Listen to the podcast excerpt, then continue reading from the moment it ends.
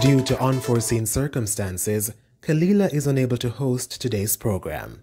But don't worry, we still have an awesome show lined up for you.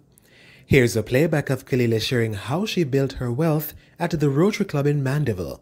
And the analysts will delve into some hot topics, including a potential NCB dividend filled Christmas. Hmm.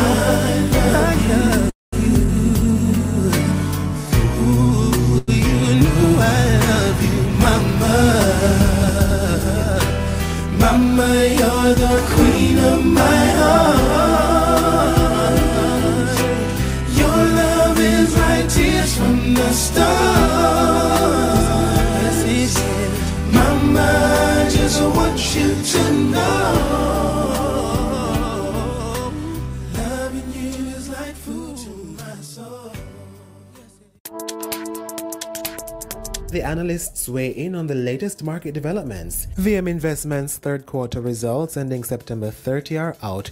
How did they perform? NCB Financial Group is scheduled to meet on November 17, and the payment of a dividend will be recommended for consideration. We'll discuss. But first, here's what's hot brought to you by JMMB Group, your best interest at heart.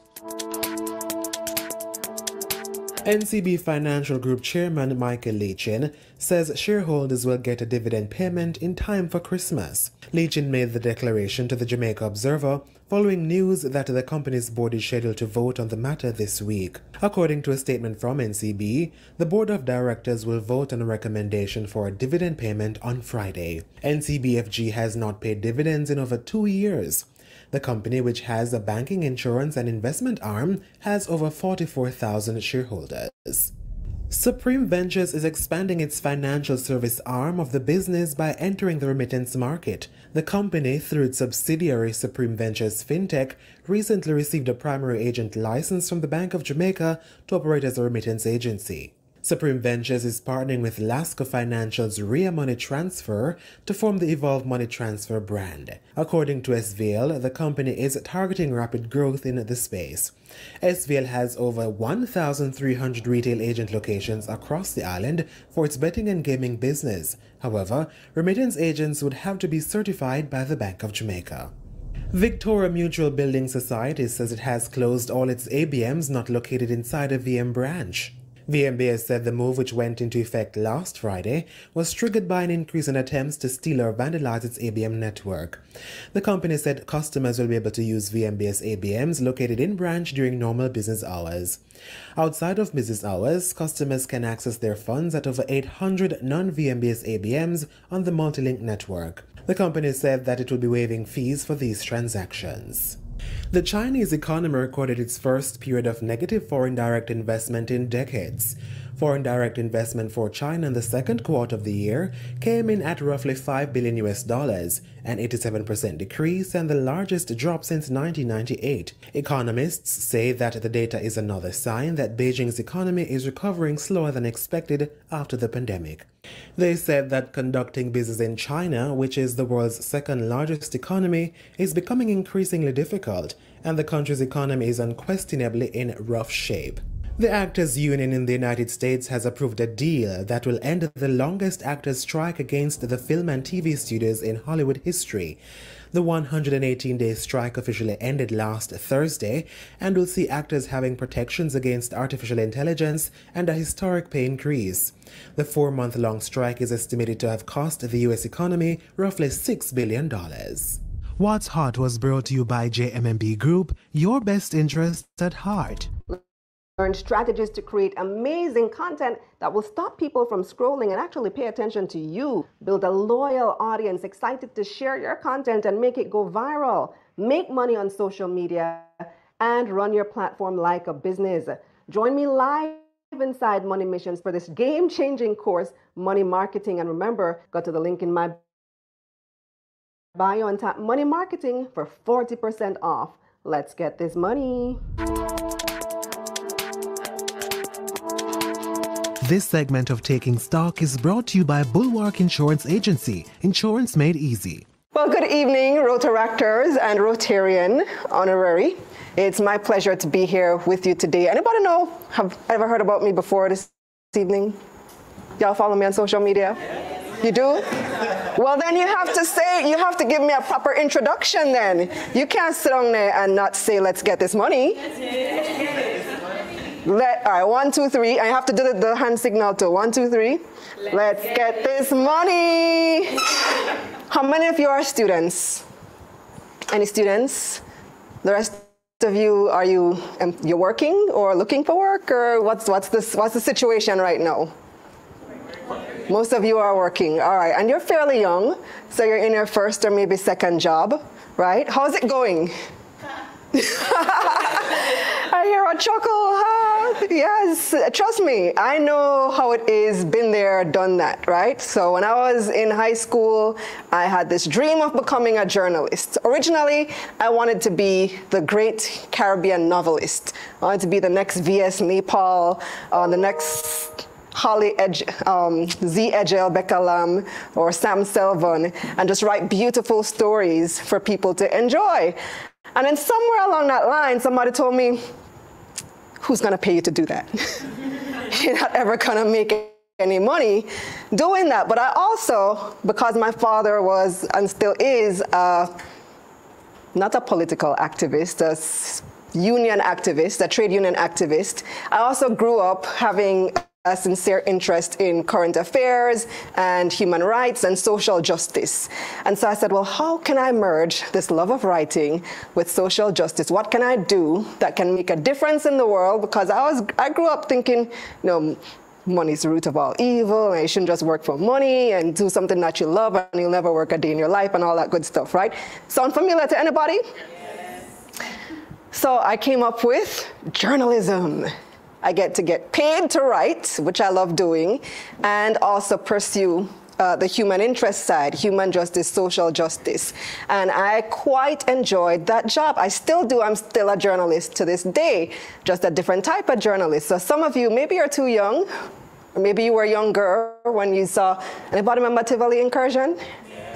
I reported on that. I was down there dodging bullets at Tivoli Gardens on Spanish Town Road. Anybody remember the, uh, the Duppy story in Spanish Town? But the guy, the little boy who was on the chair and the Duppy pulled his leg? That was my story. so I've done all kinds of stories throughout my career. I've interviewed prime ministers and presidents and reported on elections, uh, hurricanes, numerous. Um, don't think I've ever reported on an earthquake, but I would have if I was still doing that kind of reporting. And I really, really enjoyed my career. Before I went out on my own, I was on Nationwide News Network, Cliff Hughes. I was host of Nationwide this morning for six years. Really, really enjoyed my job. Got awards for it from the Press Association of Jamaica and was on TV and on radio. Glamorous job, right? right? But would you believe that when I was on TV, I still had to take the bus home?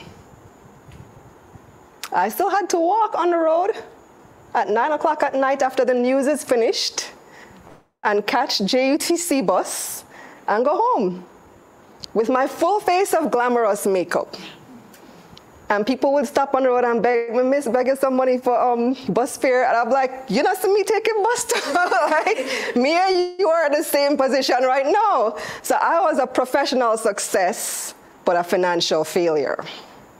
And it is a big, big challenge in Jamaica and many other places as well. People are, you know, you're doing fairly well, but you're underpaid. You're underappreciated. Anybody can relate to that right now? That me? Yeah. It is a huge challenge even as you get older. So you do make some improvements, you get promotions, but you know, the struggle is real. You have bills to pay. The more you move up in life, the more expenses you also have because then you want to buy a car. Tired of catch bus, you tired of walk in sun hut, and then you want to buy a house, and you have to save up for that deposit, and then you go have children, and I had children early. I had my first child when I was 19. I was a single mom for several years till I met my now husband, the best husband in the world, by the way. and kids are expensive. Anybody here have kids? They're expensive, though. Expensive. At one time, my daughter, who's now 20, I remember when she was in prep school, and you know, school starts September. And she came home one day, October morning, with her shoes bust up. I'm like, one month into the school year, school, how, how? Were you kicking rocks at school? Like, what happened? And now I have to go find money to buy brand new school shoes one month into the school year. So it is rough out there unless you are prepared. And the thing about me is because I grew up hearing all these things, I grew up hearing uh, to be successful in life, study a book. That was my dad's mantra study a book, study hard. And then, so study a book, do well in school. Once you do well in school and get good grades, get a good job. Once you get a good job, you work hard in that job. So you keep that job, you get promoted, and then you save your money, right? Sounds familiar? And you will be successful in life. I did that. Anybody, any of you doing that right now? And are, would you consider yourself successful? Not yet. You can't, you're getting there, you're getting there. It's hard to save. When people tell you you must save your money, but then all your expenses are taking you to the brink, to the last dollar, it's like, save what? Where should I get it to save? You're telling me to do this and do that with my money, but the money just isn't enough. And so for the first 35 years of my life, I should say the first 15 years of my adult life from like 20 to 35, I, that's what I knew. And that's what I lived by, trying to make it meet, trying to, you know, make things meet for myself and my child. Around that time, I'd already, I just got married as well. And it was what it was until I started moving into the financial journalism world. And I started seeing how these money people moved. I'm like, well, hold on. If they're making all this money, and I'm here just reporting about them making all this money, why don't I just do what they do and also make some money? Why am I only telling their stories? Why can't I be a part of the story? And around that time is when Jamaica started performing exceptionally well on the global stock exchange. I should say on the global markets. The Jamaica Stock Exchange was the number one performing in the world in 2015 and 2018. And you were getting, people were making money over money over money. One stock, for example, Barita, I think it was 2018, gave average returns of 900 and something percent. I want to, nobody gasped. So maybe you don't understand what 900% return mean. That means if you invested $10,000 in January, at the end of the year, that money was almost $100,000 without you having to do anything. Nothing at all. That's completely passive income. And on top of that, you also earn dividends. And so I started seeing these stories. I'm reporting on these stories. I'm like, hold on, no, no, I need to start doing this myself. This is, this is not just for the wealthy, because on the Jamaica Stock Exchange, you can get started with as little as a thousand Jamaican dollars at some brokers, some uh, firms. My rot Rotary friend over here at JMMB, what's their minimum? I think it's 10,000. 10,000 Jamaican dollars. You can. But you have to open the account first. So minimum $10,000. And you can then, after that, buy one stock.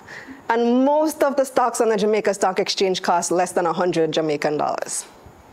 So a lot of people have this misconception that investing is for the wealthy, it's for rich people. But I say to you, investing is not only for the wealthy, investing is how you become wealthy.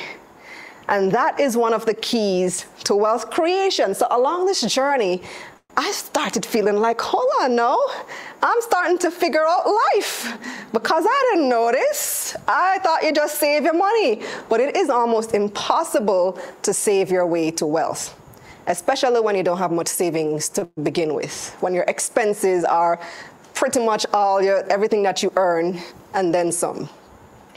So, first key to wealth creation, investing. Ah, so some people writing down. Okay, good, good, good, good. Take notes. First key to wealth creation is investing. Second key to wealth creation now, entrepreneurship. And guess what? A lot of people, and I was one included up until the age of about 35, 36, I was one of those people who believed that your income is limited to what somebody pays you. When you get your salary, you get your pay, that's what you have to work with. And I never stopped to think outside the box that there are other ways that I could actually earn money. You're not limited to your income. You can start a side hustle. You can start investing and earn dividends. You can do so many different things. You can go on Fiverr now, Upwork, and get um, paid as a freelancer. You can do. You can start a business. You can invest in a business. You can start a business and get somebody else to run it so that you don't have to do all the physical work um, all the time. But there's so many different ways that you can earn income in addition to your job. So I'm not saying go out and quit your job, because I started my business when I was still working a nine to five, or in my case, five to one, because I was on morning radio, it had to be there at 5 a.m. Shift ended at one o'clock, which gave me all afternoon to work on my side hustle, fortunately. But then I also had a baby, so technically it did not give me all afternoon because I have the baby to deal with as well. But when you are motivated, you find a way.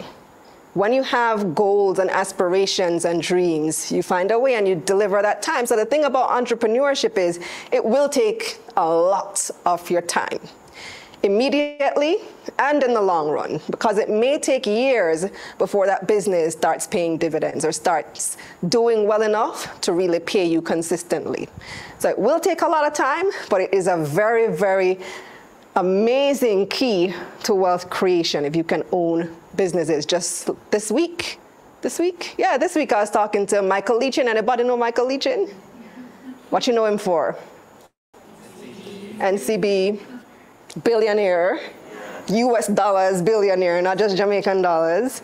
And he was telling us, because he was on one of my shows called, I'm doing a feature with him called Ask Mike, and he was telling the group that his keys to wealth creation include uh, buying businesses, knowing them extremely well, knowing the industries extremely well. So don't just go buy anything that you don't know nothing about. You have to know them extremely well, or at least come to know them holding them for the long term and using other people's money to invest in these businesses, meaning borrowing. We're going to come to that as well, talking about debt. Anybody scared of debt?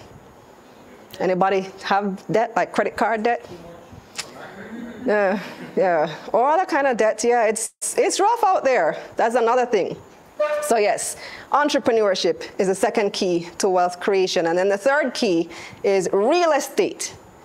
So owning property, and when I say real estate, I don't just mean your own home that you live in, but also real estate for an investment purpose. So you can, there's so many ways to make money in real estate. You can flip. Anybody heard about flipping houses? So you can buy a rundown property renovate it, fix it up, and then sell it again for a profit for more than you paid for it. You can do Airbnb, so short-term rentals. You can do long-term rentals and collect the rent every month. You can do, you can buy and hold and sell years down the road when the value of the property goes up. You can do commercial rentals. You can have a space like this, chop it up into units and rent space to business people. So there are so many ways to make money through real estate investing as well. And throughout history, real estate has been one of the most profitable and consistent ways of generating wealth. From slavery days, Godong. What you always hear about the wealthy landowners. Landowners were the people back in the day who could vote. You couldn't even vote if you didn't own land. That is because it was a measure of wealth, and it still is today. The challenge with real estate investing is it takes a lot of money up front. So entrepreneurship will take a lot of time. Real estate will take a lot of money. The reason I like stock market investing as a place to begin your journey towards wealth creation is that it doesn't take a lot of time and it doesn't take a lot of money. Like we just discussed, you can start with as little as 10,000 Jamaican dollars. Not even that. Some places is even less. Some, at some firms, you can open your account with no money and just put money in later on. And like I said, the average price of the stocks, less than 100 Jamaican dollars. So it doesn't take a lot of time necessarily, unless you want to dedicate a lot of time to it, and it doesn't take a lot of money. And then the great thing is you can progress along this chain, which is exactly what I've been doing over the past five years. So I started out as, an, as a stock market investor. As I started making money from that, I used that to invest into my first business, which is what I'm doing today, Kalilah Reynolds Media, soon to be known as Money Media. So we have Orain there who works for us. We have Izzy here who works for us as well. We have other people back in Kingston. We have equipment. As I make money, reinvested into the business, right? So moving from earning funds, earning money from stock market investing, then investing into my own business, and then the most recent chapter now is purchasing our first property, which my husband and I very, very recently did. We bought a house in Ingleside, which is going to rich people area though. yes, yes. Living with the doctors and the lawyers and the, who else live there? Politicians? I don't know. and the big wigs, and the Rotarian, oh, the Rotaractors. I mean, the Rotarians, the Rotarians. And, and the president of Rotaract? So Ingleside you live, boss? yes, yeah, right. So you move along the chain uh, and you have various elements of wealth creation, but we got to talk about debt. So I mentioned debt before, Michael Lee Chin saying you want to use other people's money, but how many people are scared of debt? And you hear that debt is bad, and you mustn't borrow, you mustn't owe people money, and just all these never ending. And how many people have had bad experiences with debt? I'm raising my hand because I had bad experiences with debt. For me, it was credit card. Because let me tell you a story. I bought my first car. This was in 2012. Bought my first car. And when I bought this car, the loan officer said, let me give you a credit card because when you own a car, you always have all kind of random expenses. You're gonna need gas. You're gonna need insurance. I didn't even think about insurance. Insurance, fitness. Um, what's the next one? Insurance, fitness, license, registration.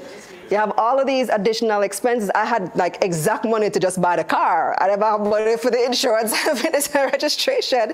So the credit card came in handy and thus began a very, very slippery slope with debt, with credit card debt. Not only that, I got my shiny new credit card and guess what I did? I walked across the street to Style Savvy Boutique. and I was like, ooh, this is nice. Give me that, that, that, and that, and that. And I went shopping. Swipe it. And then when school fee time came, guess what I did? swipe it. And normally, before I had the credit card, what I would do is I would save up for the school fee because it was exp- it was like seventy-five thousand dollars a term at the time. Prep school in Kingston, expensive. So I would save up like twenty-five thousand a month and just put that aside for the school fee. Well, I was like, well, no, I don't have to pay that all at once. Um, swipe it. And very soon my credit card was maxed out. And I had, like what the bank says that you just have to pay the minimum payment, right? Just pay the minimum payment. And if your credit card is $100,000, your balance is 100,000, the bank might say, just pay, how much is the interest? Oh, just pay $2,000 three thousand. Just, just give me three thousand dollar. You're a good man. What I didn't realize is that the interest rate on that credit card was. Anybody can guess what the average credit card interest rate in Jamaica is? 49. Oh, that's not even a guess. You already know. it's about 49, 50 percent. Those interest rates are very, very high. And so when you are paying the minimum balance, and guess what they do? They're, they're very, very sneaky with it, right? So you have your principal repayment on your loan, and you have the interest portion of your loan. They don't separate it. So you don't realize that the majority of your 3,000 minimum payment, if not all, in many cases, is only going towards the interest. And you never repay that principal. So you owe 100,000 forever, and it keeps going up because the 3,000 is actually less than the interest that you accrued. So the interest you would have accrued on that 100,000 and I'm just using numbers loosely here. But let's say the interest you would have accrued on the 100,000 was 4,000. But they're telling you just give me 3,000, which means that you still owe the full 100,000 and you still owe them an extra 1,000 on interest. So you never pay off that principal balance, and your balance actually keeps going up. So even though you paid them $3,000, that doesn't mean that next month you owe them 97,000. Next month you owe them 101,000 because you've never paid anything towards your principal and the interest keeps going up. And this happens over and over and over until I finally figured out this don't make no sense and started trying to find a way to do something about it. Now, most recently, I have created a community, and you heard it in the bio that I wrote. it's called Money Mission. And I realized that we needed a community of like minded individuals, people who all want to create wealth. And I feel like that's everybody. Everybody wants to create wealth, everybody wants to learn more about money. But I don't know everything. Even as much as I've learned over the past five years, there's a lot that I don't know. And there's a lot that I don't know that I don't know. And that is the biggest part of ignorance, when you don't even know that you don't know this information. Because for the first 35, my, 35 years of my life, I didn't even know that I didn't know. I didn't even know that I needed to go seek this information. All I thought I knew was work hard, get a good job, save money, buy a house. And that never added up in the equation for me until I started studying this stuff. And so I created Money Mission for people to come together and share ideas and resources to create wealth and prosperous businesses. One of our courses is called Debt Do Over, or Done with Debt. I think it's Done with Debt. And we talk about you know, this whole debt issue, how you can get out of debt, and not only that, but how you can use debt the right way. So I spoke about Michael Lee Chin saying use other people's money. Because what I came to realize is that debt is not inherently evil. You just have to know how to use debt the right way. I've come to really love credit cards. I hated my credit card at that, that time. I've come to really love credit cards because it can serve as an interest free loan for a period of, let's say, three, four weeks until you pay it off at the end of the month. I've come to love using other people's money because it gives you cash flow for other things. So you might pay, end up paying more in the long run, yes, but it frees up your cash now to do things like investing, which is what Lee Chin did. Do you know the story of how Michael Lee Chin made his first million dollars? You guys need to watch my interview with him. So he was, I think it's an insurance advisor in Canada. And he actually borrowed 500,000 Canadian dollars to invest in a firm called Mackenzie. And four years later, that 500,000 Canadian dollars was worth, I think it's like 8 million all because of other people's money. He did not have the money to do that. Now, me and you might not be able to go to the bank and borrow 500,000 US dollars or Canadian dollars. Him near leeching. He was also making a lot of money at the time from his day job. But you can use the proceeds. I think one of the important lessons from that is that you can use the proceeds of your day job to fund your other wealth creation activities. So you can use your salary to invest in your business and to invest in stock market investing, bonds, and other financial instruments. I have another course called Investing for Beginners, and one coming up on Monday called Money Marketing, which is all about how to make money on social media, which everybody's trying to do right. Not right now, right? Everybody wants to be an influencer, but do you really want to do it just for the clout? Or do you want to do it to make money? I can teach you how to do it to make money. so talk to me after this. I'll hook you up, all right? but yeah, so let's recap. What are the three keys to wealth creation? Number one, Investment. investing. Number two, entrepreneurship. Number three, real estate. Awesome. And is that good or bad?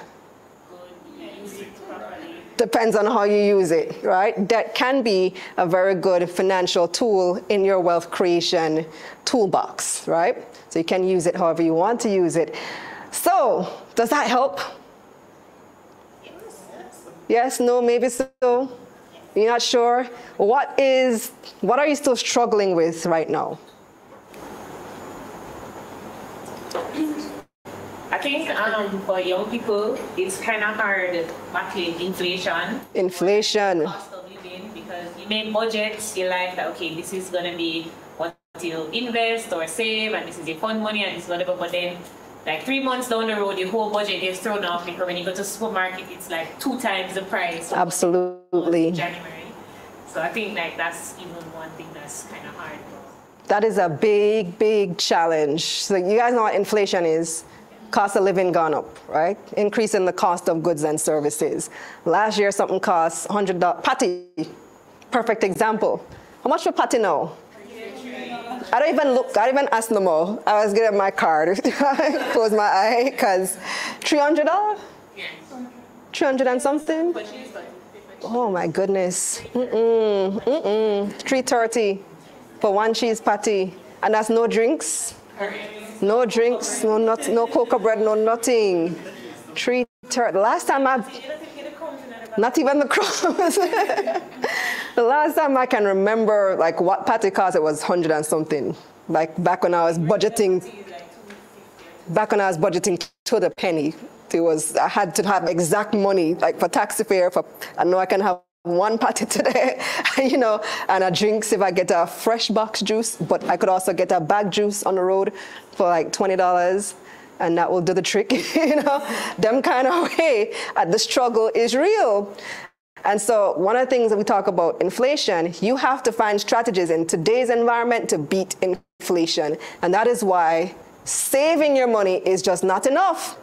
Because $100 last year can't buy the same thing this year. What $100 could buy last year, 10 years ago it could buy a patty. No, it can't. Last year, $200 could buy a 250 maybe could buy a patty. And now it can't. Now it raised to three change, three something. So if you want to beat inflation, you have to use different strategies to make sure that your money grows. So this year right now, inflation is about, I think, 7% six point something percent. Last year it was 10%. So 6% inflation means that if $100, $100 last year, something that cost $100 last year costs $106 this year. That's what 6% inflation means.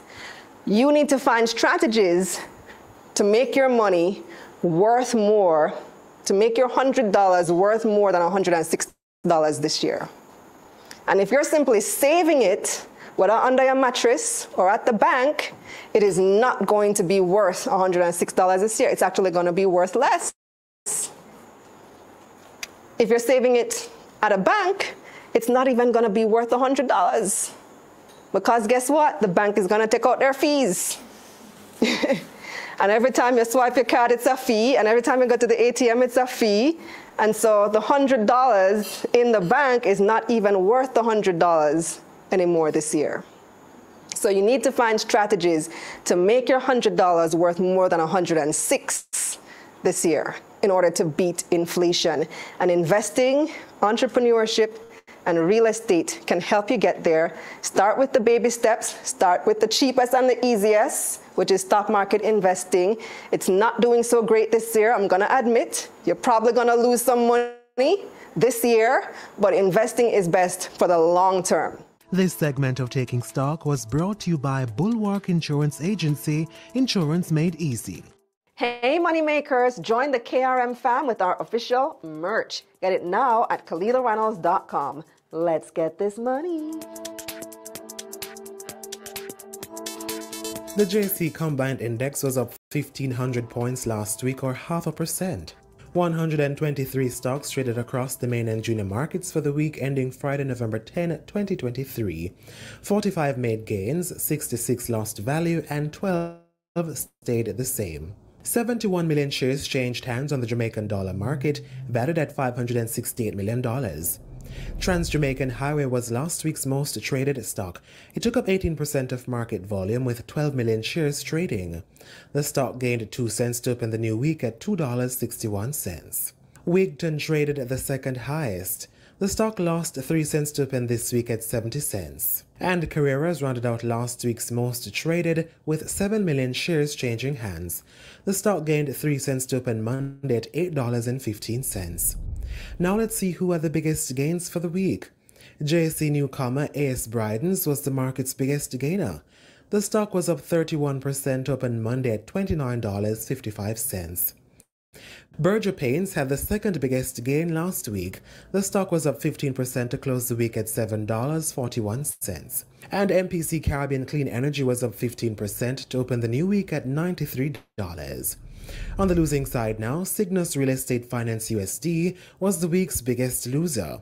The stock lost 3 cents to open Monday at 7 cents US. Eppley Caribbean Property Fund was the week's second biggest loser, opening the new week at $33.50. And Margaritaville Turks USD lost 14% to close the week at 11 cents US. Over on the Trinidad and Tobago Stock Exchange, the composite index was up 1% last week. National Flour Mills was the most traded stock. The stock gained 10 cents to open this week at $1.63 TT. Grace Kennedy was the biggest gain of the week. The stock was up nearly 8% to start the week at $3.66 TT. And on the losing side, Unilever Caribbean fell 7% to open Monday at $10.64 TT. Over in the US, the Dow Jones gained half a percent last week. The S&P 500 gained 1% while the Nasdaq was up 2%. Motorists got a win at the pumps last week. The cost of 87 gas dipped a dollar and 30 cents, while 90 lost a dollar 27 cents, while the price of regular diesel fell 14 cents and low sulfur diesel fell 33 cents. In foreign exchange, it took an average $156.90 Jamaican to purchase 1 US dollar last Friday. That's 28 cents less than the week before. Meanwhile, it took an average $113.73 Jamaican to purchase 1 Canadian dollar. 1 British pound cost on average $191.93 Jamaican, and you could buy 1 euro for $170.79 Jamaican on average. Finally, on the crypto markets, Bitcoin prices were up 3% over the past five days, trading at $36,911 US on Monday, while Ethereum was up almost 8%, trading at $2,038 US on Monday. This segment of Taking Stock, The Analysts, is brought to you by JMMB Group, your best interest at heart. Disclaimer This is not intended as financial advice. Please consult a licensed financial advisor before making investment decisions.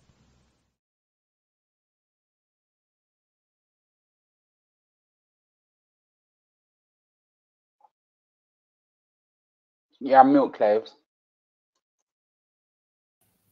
Okay, good night, viewers. Um, uh, good night, David. Good night, Kalilah and team. Uh, Kirsten, thanks for having me. Thanks for having uh, JMMB uh, as, a, as a sponsor and also present on your program. We really appreciate it and we give value uh, to our clients as well as to your viewers. Okay. Now, today I'd like to speak on, you know, there's opportunities in the market space, in the equity market in particular. And uh, that presentation by Kalilah spoke much about entrepreneurship, investments, you know, and taking a little bit of risk. Uh, well, the markets are a little bit risky now in the sense that interest rate is high and therefore prices of securities have fallen. Uh, shorter term instruments, no, newly issued instruments are doing well because they're paying the higher interest rate. Those older instruments that were structured in the lower interest rate regime, those prices are falling off, especially if they they were fixed because they're paying a lower coupon than presently most recently issued instruments. So all asset prices are falling off, but there's still opportunities in the marketplace.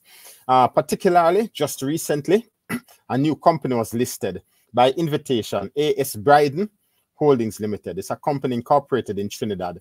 Uh, most of its business is based, that is its revenue generating, is um, generated from, uh, earnings come from Trinidad, the Trinidadian market. It also has a presence in Guyana as well as Barbados. uh, now, what is AS Bryden? It has several subsidiaries.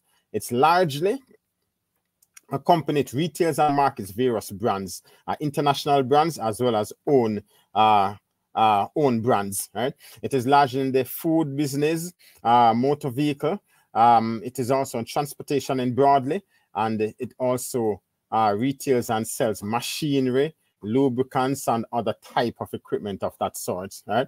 So it has tremendous opportunity. It was recently listed in jamaica on the jamaican stock exchange at a price of $22.50 jamaican. Some of the basic metrics of this company. Well let me do a quick thing. Um, it is it distributes food pharmaceutical hardware household and industrial equipment through several of its subsidiaries. That about three or four main subsidiary companies that it does this business through. Uh, it has um, ownership stake in several other entities. its presence is largely in Trinidad, where it earns about 95% of its revenue, and also Guyana and Barbados. Uh, it is has listed in Jamaica because there's a tremendous opportunity for that company in Jamaica here. Now, when it came public, it came public at a price of in Jamaica uh, just last Friday at a price of 22.50. Uh, by the close of trading, it had gained over 31% in value. Uh, that is the value that the market has placed on. For two reasons, the company intrinsically has good value. That is when you look at the financial statement and do your analysis, when you look at the potential projected growth in revenue, you'd have, you know, kind of value the company going forward. Uh, the market thought that it had value and they were willing to pay more than the $22.50 it was listed at. So it traded as high as $29 plus, over 31% above. It has more or less maintained that price, that well, it has fallen off just a little bit yesterday, Monday, to about 29, 28.99, and it has maintained that price today. But we expected that to happen. When it came public, it came public at an earnings per share of $2.23 that is tremendously good, right?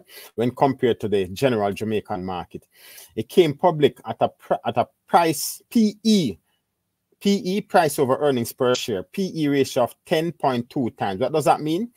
P, you're paying 10.2 times or $10.20 for every $1 profit. You're paying $10.20 for each share for every one dollar profit generated by that same share. Okay, so a PE of 10.4 when the average market on the Jamaican stock exchange in the main market, the average PE was 11.14 times. So it was cheaper than the average stock on the Jamaican market. Right. Um, and there are other metrics. The targeted price, the target price based on our one analyst was almost $27. The market has put further premium on that. Right now it has traded at 29. It may fall off a little bit, but nonetheless, I do not expect it to fall back to the $22.50 that it was listed at because the market sees value in it uh, for the prospective growth as well as for the relative scarcity of the stock because they didn't issue shares, they simply listed it and existing shareholders who already had it, they were the one who placed some on the market to sell. So those transactions generated, you know, an increased price on the stock. What is this? The company? It now the significant owner in AS Bryden it's a conglomerate. Significant owner in AS Bryden is Seprod. Uh, it is also related to the Musson Group, which is a broad, significant, large, multi-billion dollar uh, conglomerate that operates throughout the Caribbean, Latin America, North America, and, and has um, presence in Europe. Okay, that's a Musson group. So it is part of that group. It is largely owned by Seprod. There's a great amount of synergy that AS Bryden expects to get from being listed on the Jamaican market. Uh, the first synergy is one, the relationship with Seprod and the, the sharing of technology and know-how, the you know the leadership that Seprod will bring in terms of its manufacturing expertise and to explore additional opportunities in Jamaica. That's one of the reasons it comes to Jamaica, right? And um, again, as I said, Seprod is a I think a 54% ownership in AS Bryden, a majority ownership. Huh? Now, um, also being in Jamaica, they expect to gain further uh, drive revenue to gain establish further business and presence in Guyana, where now it earns about three percent of its revenue. With the exploration, with the discovery of hydrocarbon in Guyana as well as Suriname, then they hope to take advantage of that. And again, being listed, that partnership with Seprod and other entities, the ability, you know, that could generate further, you know, give it kind of that push to to to to explore that market. Its corporate strategy is on the expansion of opportunities by building newer markets and for efficiency and improvement of operations, right? Increase the market share and um, investing in technology and to boost their competitive advantage. Their dividend policy, they intend to um, allocate or distribute approximately 40% of the company's net profit. Of course, um, that's the dividend policy, but it is still subject to uh, various other things that may happen. The market is fluctuating, uh, you know, and so they have to make decision in the interest of the long-term sustainability of the company. But all being well, they will distribute 40% of uh, net profit to existing shareholders. Some of the other benefits that they hope to get by listing on the Jamaican market is exposure to a wider shareholder base. That augurs well for any company. Uh, the potential for expanded market share for revenue growth. That is in the Jamaican market space where as I've said before, the majority of their revenue presently is earned in Trinidad, a small fraction in Guyana and Barbados, not much. So Jamaica is a potential marketplace. And I think, again, having Seprod as a significant uh, parent company um, and the technology, the expertise, the knowledge of the domestic market, the access to capital, that should help them tremendously in exploring and, you know, growing its value throughout the Caribbean. Also, there's a building of synergy with the domestic capital market in order to raise capital. And that is one of the primary reasons many companies become public. Right? So all in all, it's competitive. Who, what companies on the local stock exchange are closer in terms of the, the, the, the business lines? Well, there's Massy, which of course, is primarily domiciled in Trinidad, but is cross-listed across the three major markets um, in the region. Uh, there's also Seprod parent company, to a lesser extent, I would say GK. Further lesser extent, there are some other uh, companies that are into the retail processing distributorship, uh, merchandising uh, business. Um, so, but large, I would say Massy and perhaps Seprod and maybe Grace uh, are, are, are, are, are like entities. Right? So, um, those are comparative good comparison in terms of where do you allocate and how do you allocate your investable funds. Right? Uh, it also has intention. It is a private entity just listed on the Jamaica, well, previously a private entity just listed on the Jamaican Stock Exchange, so it's now a public traded entity. It also hopes or wishes or say they have intention of listing on the Trinidad Stock Exchange. That presents a brand new opportunity.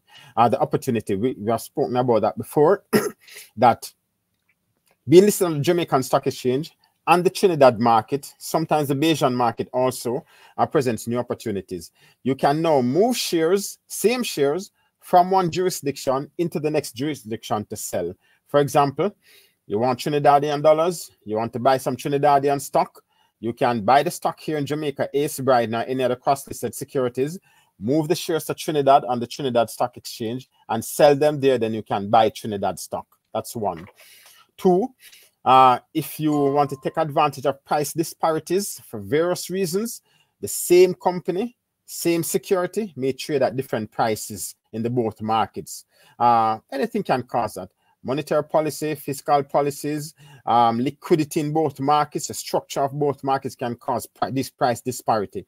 Quite a few times, like now, quite a few of the cross-listed securities are trading at a premium in Trinidad. So you can buy them in Jamaica, send them where prices are fairly stable or perhaps declining, buy them in Jamaica, send them to Trinidad and sell them at a premium and get your gain. Of course, there's always some consideration, which is currency exchange rate. Can you convert from TT dollars back into Jamaican or via US back into Jamaican? That is always will be a, another consideration. Of course, to move shares from one market to the next, there's a minimum JC 40 US dollar fee. So you would want to know that the volume you are purchasing is sufficient to cover the per unit cost of moving those shares. That is that 40 US dollar minimum fee that the JC charges you. You'd want to spread it among across a larger volume to make it feasible. If you buy 40 US dollar and you buy 40 units of stock, you have a fee of, well, that is $1 per stock unit, US dollar, to move it. If you buy 2,000, you have minimized that cost. But that is the opportunity presented for cross-listed securities. So let me quickly run into this and say AS Bryden and Sons Holding Limited. It trades as ASBH in Jamaica. Uh, it is listed on the Jamaica Stock Exchange. You go on onto Moneyline, you will see the ticker code. You can purchase that stock or the analysis, speak with the broker, ask them is it recommended to buy? Now do i hold? Do i wait? How much do i buy? At what when is my entry point? You know but that stock is now available. And um it seemed to be a solid company a strong company that has good potential for growth right? And there's tremendous opportunities for the company as well as for the investor base. That again gives us another opportunity somewhere to put our fund somewhere to generate wealth and somewhere to um you know to generate even cash flow in terms of dividend payment and that is it for me. Thank you very much. The market still presents opportunity. Look out for opportunity. Keep watching this program. Speak to your broker and uh, take care. Thank you. Over to you, Sir David. Over to you, David.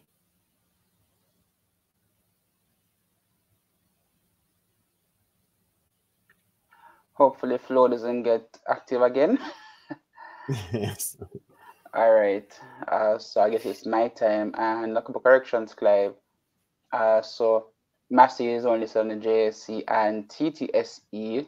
Okay. And you know, for me, if I was considering to move shares to Trinidad to make some money, I'd do it probably to go to Carnival, you know, make some money in Jamaica, uh, transfer the shares on Trinidad, you know, so I have some TTD to spend on there. You know, some money must makes monetary sense. uh, but you know, let's get into the meat of the, matter, you know, and in this case, it being uh, NCB Financial Group. So we saw on Friday disclosure that, you know, coming this Friday, November 17, that NCB Financial Group is intending to consider a dividend payment, you know, to shareholders. And it's be the first dividend payment since May 2021, if this dividend actually does go through.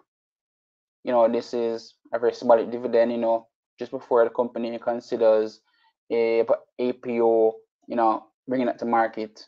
And it's pretty interesting to see, you know, what will come about in the coming days, you know, regarding that dividend.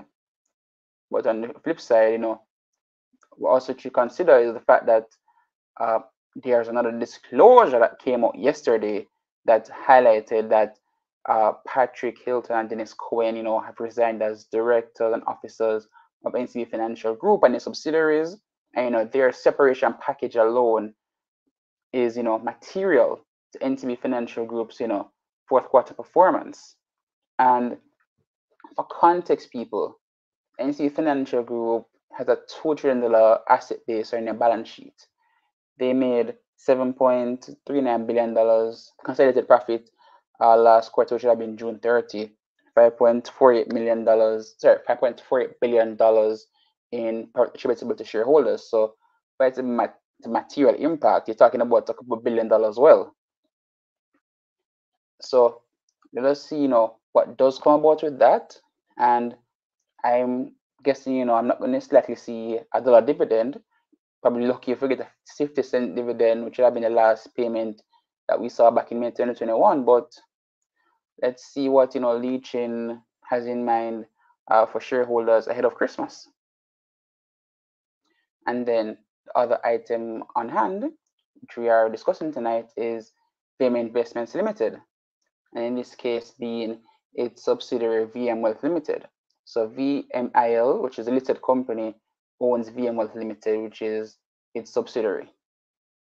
And in their most recent released report, they're highlighting that VM um, Financial Group will be, you know, issued non-redeemable, non-cumulative preference shares in VM Wealth, you know, and VM Wealth will receive 1.5 billion dollars in fresh capital, you know, to further bolster its capital adequacy.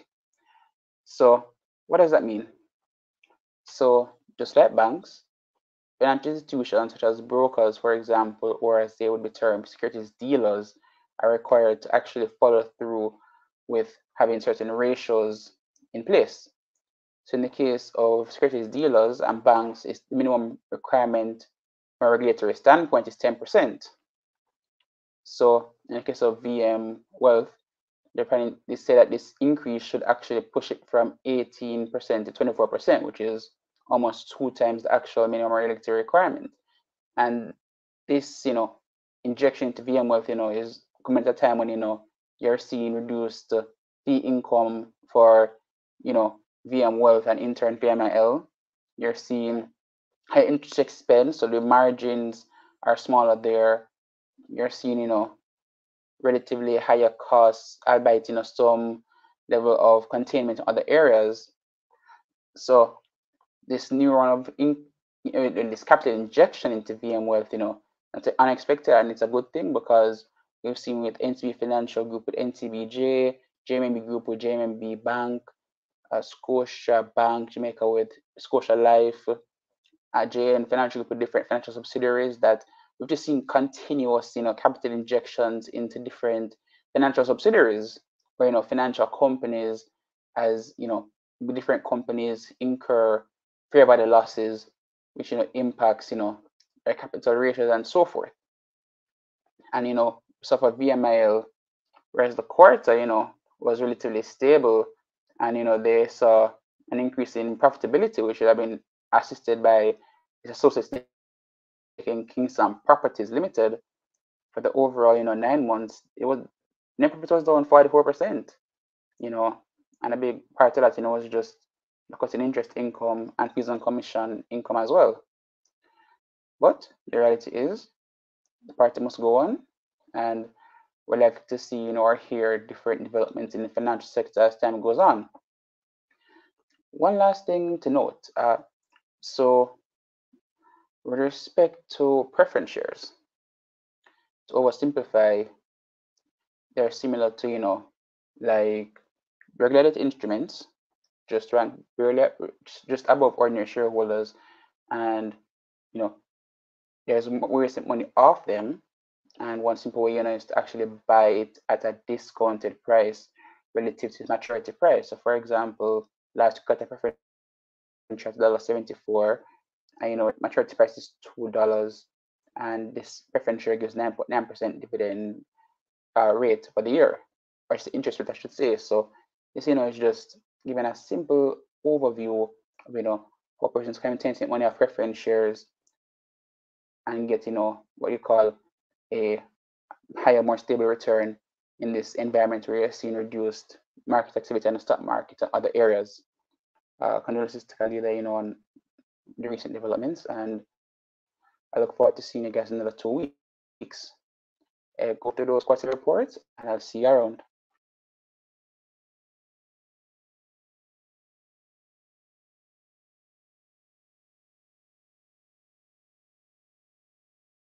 This segment of Taking Stock, The Analyst, was brought to you by JMMB Group, your best interest at heart. And she's now established herself Jamaican Oprah. You get a t-shirt, you get a t-shirt, you get a t-shirt. Everybody gets a t-shirt. My name is Nicholas Samuels. I joined the Money Mission.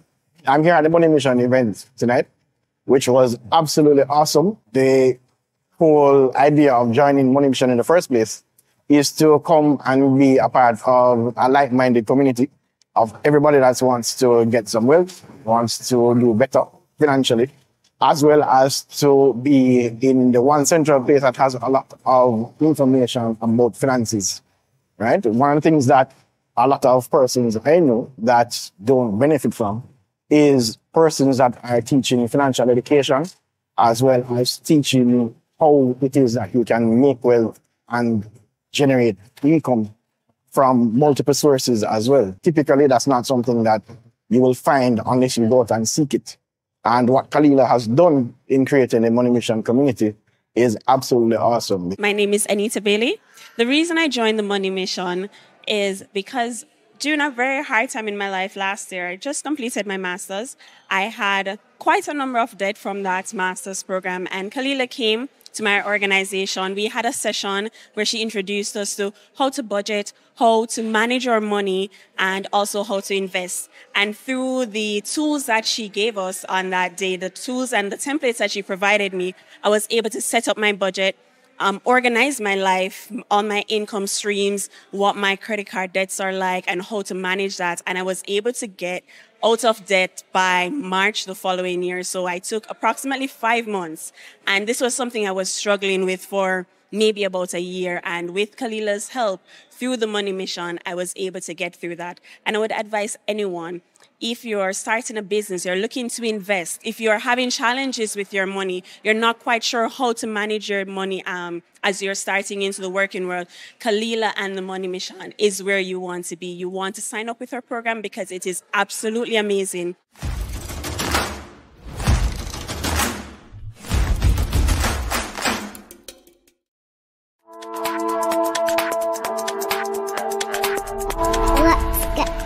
Money.